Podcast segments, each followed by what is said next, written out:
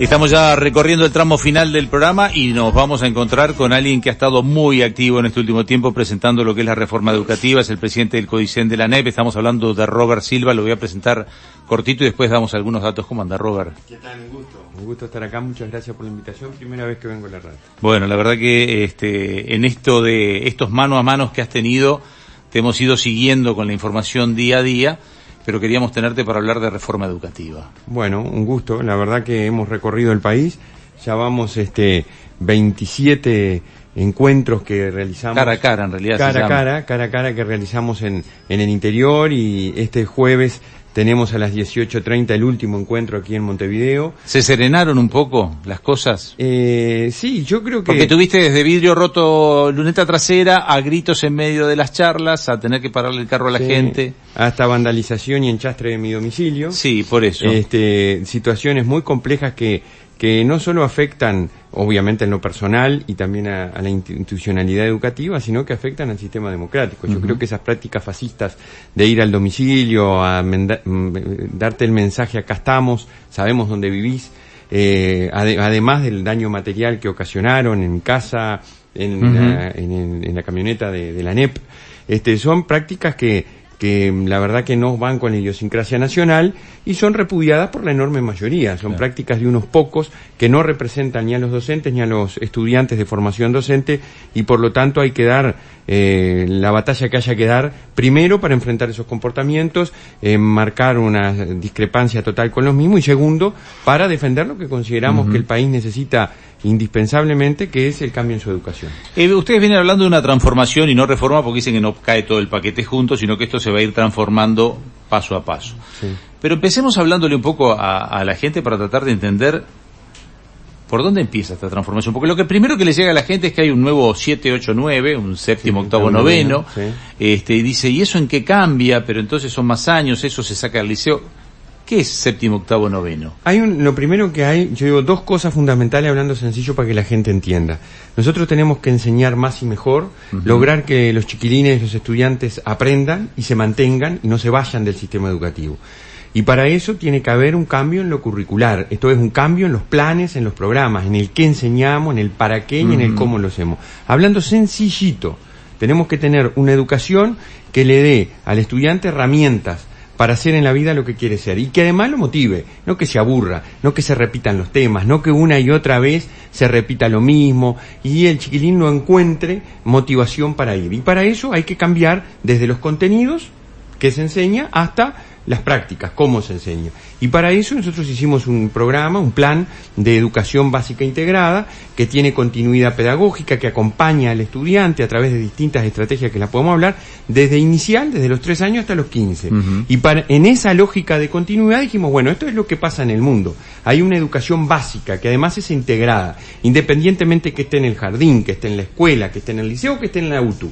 Hay que pensar en el chiquilín, en el estudiante. Y para eso pusimos esa educación integrada y como uno de las estrategias fue la identificación de los grados escolares. Claro, lo que pasa es que yo te voy a hacer preguntas que son muy básicas. Vos contestalas como si yo fuera Doña Rosa, ¿no? Porque alguien dice séptimo, octavo, noveno. Ah, pero entonces siguen con maestros, séptimo, octavo y noveno. Van, siguen en la escuela. A ver, el maestro va a quedar en la escuela, quizás en, en séptimo, octavo y noveno va a pasar al liceo, pero en vez de, de, tener la lógica de que arranca de nuevo algo distinto, no, él continúa.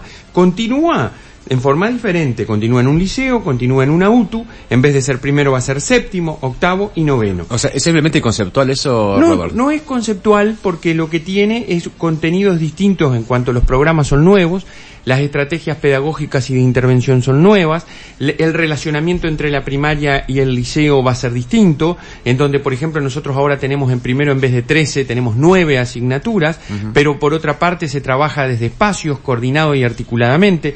Por ejemplo, la historia trabaja junto con, con en, el área humanística eh, social, la matemática en el espacio científico, junto con la química, la física, eh, va a haber talleres optativos por los estudiantes y a su vez en la escuela estamos propiciando el trabajo desde áreas también, desde lo que es áreas integradas, por ejemplo una maestra que trabaje con matemática, otra maestra que trabaje con ciencias naturales, otra con ciencias sociales e interactúen, sobre todo en las escuelas más grandes donde hay varios sextos, varios quintos, las maestras pueden interactuar. Entonces hay no vas a tener una maestra única. No, la idea es avanzar hacia no tener más una maestra única. Esto es un proceso que recién... Para que se vayan acostumbrando al cambio de profesores. al cambio y al, diálogo y al trabajo por proyectos, al trabajo a través de la Yo me acuerdo cuando yo estaba en sexto de escuela, me acuerdo que me dijeron ya al año que viene entramos al liceo, no es lo mismo, más ellos son profesores, les importa muy poco a ustedes.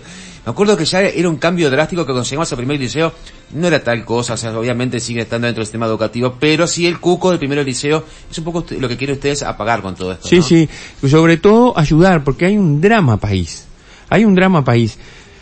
Mira, nosotros cuando los chiquilines pasan, por ejemplo, vamos a un indicador, que no es un indicador de aprender ni de saber, yo siempre lo dije, que es la promoción.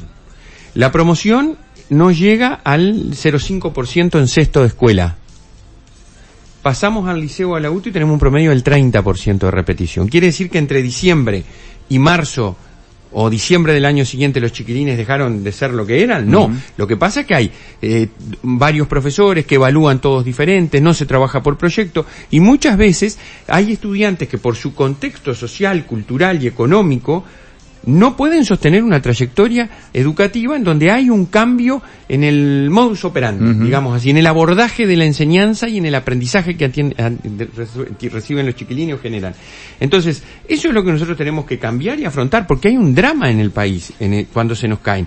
Tú pudiste sostener tu trayectoria, yo también, tenemos un conjunto de condiciones, nuestros hijos también, hay otros que no. Entonces creo que hay que flexibilizar también no en cuanto a que todos pasen o a que todos promuevan, sino a que existan condiciones que atiendan las realidades diferentes, que no es la misma la realidad de Casaballe que la realidad de Carrasco, de Posito, son distintas. Ahí hay un factor humano muy importante que parece muy complejo, que es el, el recurso humano con el que trabajan ustedes. Ya no hablemos de los alumnos, hablemos de maestros y profesores las generalidades no hay que aplicarlas en este caso porque es terrible, pero si uno pasa por la puerta del IPA parece un comité de base y en realidad si uno escucha a los dirigentes gremiales de la enseñanza parece que están haciendo política más que educación. Hay muchos que hacen política partidaria. Claro, entonces ¿cómo, eso, ¿no? ¿cómo, ¿cómo con esos grupos se puede hacer educación? Porque además esos son profesores, la mayoría, bueno, muchos solo militan en, los sindicatos, pero otros dan clase. ¿Cómo se puede revertir o hacer entender un nuevo concepto cuando han trancado desde hace décadas los cambios. Yo creo que hay una cuestión, dos puntos. Número uno, hay como un discurso que algunos quieren dar a entender que esta transformación no tiene diálogo, no tiene participación y la imponemos de un escritorio. Mentira.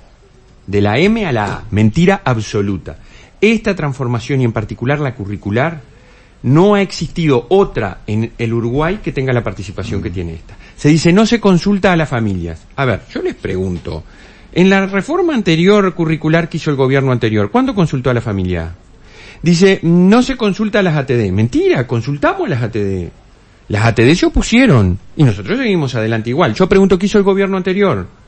Cuando transformó el marco curricular, generó el marco curricular, las ATD se opusieron, con argumentos similares a los que dicen ahora, mercantilismo, subordinación al mundo del trabajo, eh, gobierno de los organismos internacionales. ¿Qué hizo el gobierno anterior? ¿Paró o siguió? Siguió, aprobó. ¿Cuándo hicieron eh, estos encuentros abiertos? ¿Cuándo? Yo, ¿cuándo el Codicen anterior o las autoridades de los anteriores consejos de primaria, secundaria y UTU se pusieron frente a la ciudadanía a dar el micrófono y que todo el que quisiera dijera lo que, quería y tenía que decir? Nunca. ¿Cuándo hubo utilización de la tecnología como lo utilizamos nosotros? Encuestas a familias, encuestas a docentes, consultas a estudiantes, consultas a docentes, varias. Participaron más de 130.000 uruguayos. ¿Cuándo? Nunca. Entonces es mentira sostener que esta que esta transformación no tiene participación. Claro, lo que pasa es que siguen diciendo lo mismo. Ahora, lo que tú, ellos digan lo que quieran, yo tengo que decir que no es cierto, porque es mentira, porque No, no, pero no por la dialéctica de si lo dicen o no, digo, porque con ellos tenés que trabajar. No, por supuesto, pero lo que pasa, que no, que estos que hicieron este enchastre, esta vandalización del IPA, dilapidando recursos públicos, enchastrando no solo el edificio material, sino la imagen de la educación. Pues yo le pregunto a cualquier persona, que cuando pasa al frente del IPA, ¿no siente vergüenza de cómo lo dejaron? ¿Es ese el instituto que representa la formación de los docentes en el Uruguay, de los profesores? ¿Ese instituto representa al gran Antonio Gromponi, así como lo dejaron unos pocos, no más de 25 estudiantes?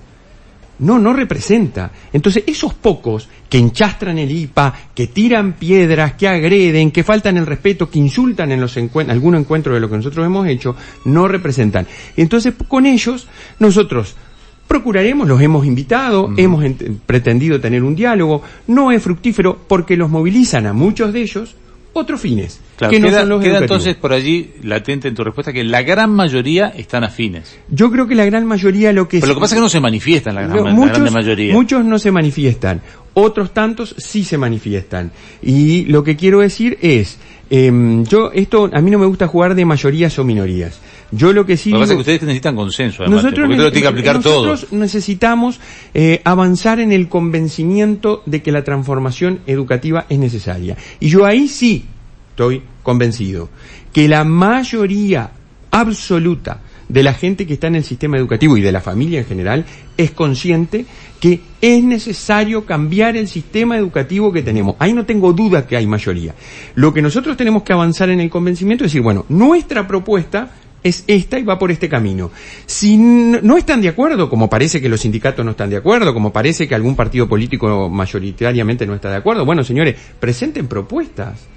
No es este la transformación curricular, no es el marco competencial, no son las progresiones de aprendizaje, no son los nuevos programas basados en, la estructura que estamos pensando, no son las nuevas formas de aprender, eh, eh, trabajo por proyecto, resolución de situaciones problema, involucramiento con la comunidad, eh, vinculación con la tecnología. ¿No es esto? Bueno, si no es esto, propongan otra alternativa, estamos dispuestos a Claro, tú no has tenido todavía propuestas de, la oposición de, de, cosas que has planteado que de repente han venido contra propuestas. No, lo único que sentido es este negativos o has sentido que te han llegado alguna propuesta? No, nosotros concretamente propuesta alternativa a lo que estamos haciendo no hemos tenido ninguna. ninguna. Nosotros hemos tenido una oposición tenaz a, lo que hemos hecho con el discurso desde hace varias décadas.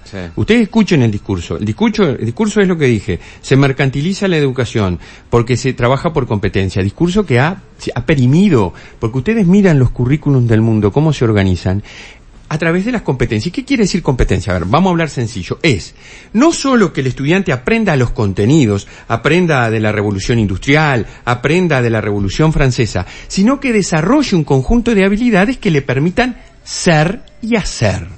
Entonces, por ejemplo, nosotros decimos, el estudiante tiene que desarrollar en los tiempos que corren el pensamiento crítico. ¿Qué es el pensamiento crítico? Hablando sencillo, formularse interrogante, formularse preguntas, ser, em, eh, digamos, una persona que a partir de lo que se le presenta en el mundo, en sociedad, puede discernir, puede eh, cuestionar, puede involucrarse de distintos ángulos y generar su propia forma de ver el mundo que le toca vivir. El pensamiento creativo, es decir, ser, disruptivo, el pensamiento científico, el pensamiento vinculado a las ciencias de la computación, el conocerse a sí mismo, el tener la habilidad de comunicación, que va mucho más allá de saber leer y escribir, que es la alfabetización fundamental y que una enorme mayoría de nuestros chiquilines en esa base no, la tienen. No saben leer, no saben escribir, no tienen comprensión lectora, no tienen oralidad fluida. Entonces, esas cosas el sistema educativo las tiene que intervenir. Entonces, la competencia es eso, es no solo saber, sino también saber hacer y desarrollarse en la sociedad que te toca intervenir. Se habla, por ejemplo, muchas veces de decir, bueno, no se puede, eh, eh, digamos, catalogar un, un pez por su capacidad de treparse a un árbol, ¿no? Este, mm. entonces en ese sentido quiere decir que hay mucha gente que tiene diferentes capacidades, a veces mejores o peores o, diferentes. ¿Y qué pasa? Por ejemplo, eh, hay muchos casos en que chicos son o muy inteligentes o razonan de esta manera y le dicen, no, no, no, no, tenés que pasar por el sistema educativo. Después, sé lo que vos quieras hacer. ¿Qué hacen las nuevas, este, estrategias de, del gobierno para poder cambiar esto? Bueno, yo creo que sin duda hay que trabajar desde una lógica diferente, que es parte de lo que propone este currículum. El trabajo por competencias también permite salir de la homogeneidad, es decir, de considerar a todos iguales. Nosotros tenemos que partir desde una premisa que es diferente, todos los estudiantes son distintos, hay que reconocer sus diferencias y a partir de las mismas trabajar. Y esas diferencias pueden ser con lo llamado antiguamente, pero para entendernos, dificultades en su proceso de aprendizaje, o eh, destrezas superiores que le permiten desarrollarse de una manera distinta. Entonces, creo que ahí están las nuevas estrategias, las nuevas metodologías de trabajo. Eh, si tú permitís, si tú exigís, eh, vas a una clase, te parás enfrente a la clase, repetís de memoria lo que dijiste hace 15 años, 10 años, em, repitiendo tu discurso docente, después los docentes, los estudiantes están en forma inmóvil prácticamente, en un banco, en un llamado pupitre, tomando nota de lo que el docente dice él solo, luego, una vez por mes, lo repiten en forma escrita, como lo venimos haciendo hace tantas décadas, bueno, esa no es la educación que queremos. Y ahí se parte de una lógica homogeneizante que creo que allá hay muchos profesores, me atrevo a decir que muchísimos, miles, que establecen estrategias distintas. Lo que nosotros queremos hacer, miren, a muchos dicen, no vienen con nada nuevo. Esto, esto ya lo hacemos acá, ya, ya se hace. Chocolate, sí, es así. Muchos ya lo hacen. Pero ¿sabéis lo que tiene que tener un sistema educativo? Que esas nuevas formas de enseñar, con foco en el aprendizaje, no pueden quedar libradas a la voluntad o al voluntarismo de algunos docentes o de algunas escuelas o de algunos liceos. Tiene que ser uniforme y tiene que ser una práctica constante de todas las maestras, de todos los profesores, generar comunidades de aprendizaje con foco en los estudiantes. Y eso sabemos porque quien dice niega la realidad, que hay una cantidad de comunidades y en contextos que eso no pasa. Porque si pasara, yo no tengo dudas que muchos de los resultados educativos, por ejemplo, que a los 19 años, los uruguayos de 19 años, el 42% ya no están en el sistema educativo. ¿Eso no es dramático? Yo pregunto, ¿qué vamos a hacer? ¿Vamos a seguir haciendo exactamente lo mismo? ¿Vamos a seguir deliberando? Entonces, con esto, porque quiero redondear una idea. Entonces vienen y te dicen, están contrarreloj, están apurados. Yo le digo, sí, estamos muy apurados porque la emergencia de una cantidad de uruguayos, de una cantidad de niñas, niños y adolescentes que fracasan estrepitosamente en, el sistema educativo requiere de decisiones que se tomen cuanto antes para tratar de iniciar un proceso de transformación. Pero ahí te la enchastran. Entonces agarran y te dicen, están en campaña electoral, quieren cambiar porque están en campaña electoral, político partidario. Yo les digo, no, señores, ¿saben los que están haciendo política partidaria? Son otras. Porque a otros, porque a todas las propuestas que nosotros hacemos, todas, viene siempre la oposición sistemática de determinados sectores, atribuyendo intencionalidad política, cuando en realidad yo lo que digo es, los que tienen intencionalidad política están del otro lado, porque están pensando en oponerse por oponerse al gobierno en general y al gobierno de la educación en particular. ¿Cuándo empiezan a verse cambios y resultados? ¿Qué expectativa tienen ustedes? Ya a partir del año que viene ya hay algunas cosas que se empiezan a aplicar y esto es un proceso que debería llevar cuánto para estas transformaciones empezar a ver el cambio completo? A ver, nosotros ya hay acciones que estamos desarrollando, los centros María Espínola, los centros de tiempo completo, que tomaron muchas de las cosas que se venían haciendo y generaron otras nuevas, liceos y UTU de tiempo completo, urbanos y rurales. Es por primera vez que una innovación educativa va al medio rural, nunca una innovación educativa ha habido al medio rural, siempre estaba en el urbano. Eh, lo hemos, estamos haciendo en diálogo secundaria con UTU, trabajando juntos tres comidas diarias, miles de estudiantes ahora tienen las tres comidas que antes no tenían o tienen comida que no tenían, salían de las escuelas, mucho en esos contextos de alta vulnerabilidad, el 40% de menores recursos de nuestros estudiantes están, eh, son los que están comprendidos en estos centros de tiempo completo, salían de las escuelas y muchos caían por necesidades sociales, las estamos atendiendo y además una forma diferente de abordar. Vamos de abordar la enseñanza, de generar aprendizaje, articulación, mucho de deporte, mucha recreación, tecnología, enseñanza de inglés y acompañamiento de los estudiantes. Estamos mejorando la repetición, mejorando la, desvinculación en estos centros. Vamos a tener 43 centros María Espínola el año que viene, este, en forma, eh, con un gran esfuerzo presupuestal que se está haciendo. El año que viene también nosotros vamos a, premiar y a fortalecer los equipos de dirección. Va a haber concursos para directores, concursos para inspectores, van a ganar más los directores, van a ganar eh, según donde trabajan. Si trabajan en contexto vulnerable, van a ganar más los directores de liceos y de UTU. También el año que viene comienzan los concursos para los funcionarios docentes de secundaria y de UTU y también van a haber de primaria que ya habían, para no solo ascender por antigüedad. Y también el año que viene eh, comienza eh, la elección por más de un año, por la elección por tres años en secundaria y UTU, que ya lo tenemos en los centros Espínola, es decir, la famosa estabilidad docente, que no tengan que elegir todos los años, lo queremos extender a seis departamentos, obviamente. FENAPE si ya puso palo sí, en la rueda, no llega. ya dijo que, no se puede porque ahora lo que no nos dijo en las bipartitas anteriores, cuando hicimos lo de los Espínola, cuando hicimos este lo del departamento de Flores como experiencia pilota, lo que piloto, lo que no argumentó anteriormente, ahora dice que hay vulneración del estatuto y que no se puede hacer elección por más de tres años. Lo cual nosotros decimos que no es así. Los docentes cuando recorremos el país nos piden estabilidad en los centros educativos, como tienen las maestras de primaria. A ver, para que la audiencia entienda, una maestra de primaria elige una escuela y permanece en esa escuela, genera comunidad, genera sentido de pertenencia, trabaja por el proyecto de centro y no está cambiando todos los años. Y no tiene incertidumbre laboral, como tienen las profesoras y los profesores de secundaria y de UTU. Nosotros queremos cambiar eso, vamos a seguir negociando, vamos a convocar eventualmente una nueva bipartita, pero vamos por una elección por más de un año y comienza la transformación curricular en toda la educación básica, primer ciclo y tercer ciclo. Bien, como adelanto, y esto te- vamos a tener más charlas más adelante, ojalá nos acompañes en otro programa para poder gusto. seguir avanzando. Realmente se, se nota mucho ímpetu y ojalá no pierdas la fuerza, porque además este, esto es una opinión. Eh, se te ve todos los días en una pelea constante en los medios, este, tratando de explicar esto. Eh, así que gracias por haber venido. Gracias Un gusto a haber tenido a Robert Silva en esta explicación que obviamente genera este eh, más preguntas de las que pudimos hacer hoy, Sí, porque sí. seguramente en casa dijeron, y a mí me quedó la duda de qué pasa con eh, entonces séptimo, octavo, noveno, y qué pasa con el bachillerato, entonces en qué va a cambiar el El bachillerato. año que viene lo, empezamos a hablam- trabajar. lo hablamos el año que viene. Yo porque- solo una cosita antes que termine. Yo No. le pido a la audiencia, de la edad que sea, jóvenes, mayores, lo que, lo que sea, que se hagan la siguiente pregunta. ¿La educación está bien? ¿Es necesaria cambiarla? ¿Sí o no? Y a partir de ahí comencemos a dialogar. Bien, eh, tendremos que hablar del bachillerato, como ya te digo, pero sé que La próxima, con gusto. Bueno, hasta acá llegamos nosotros también, nos vamos despidiendo, Valeria. Nos Tato. vamos y nos reencontramos mañana a las 8 de la mañana. Hasta mañana.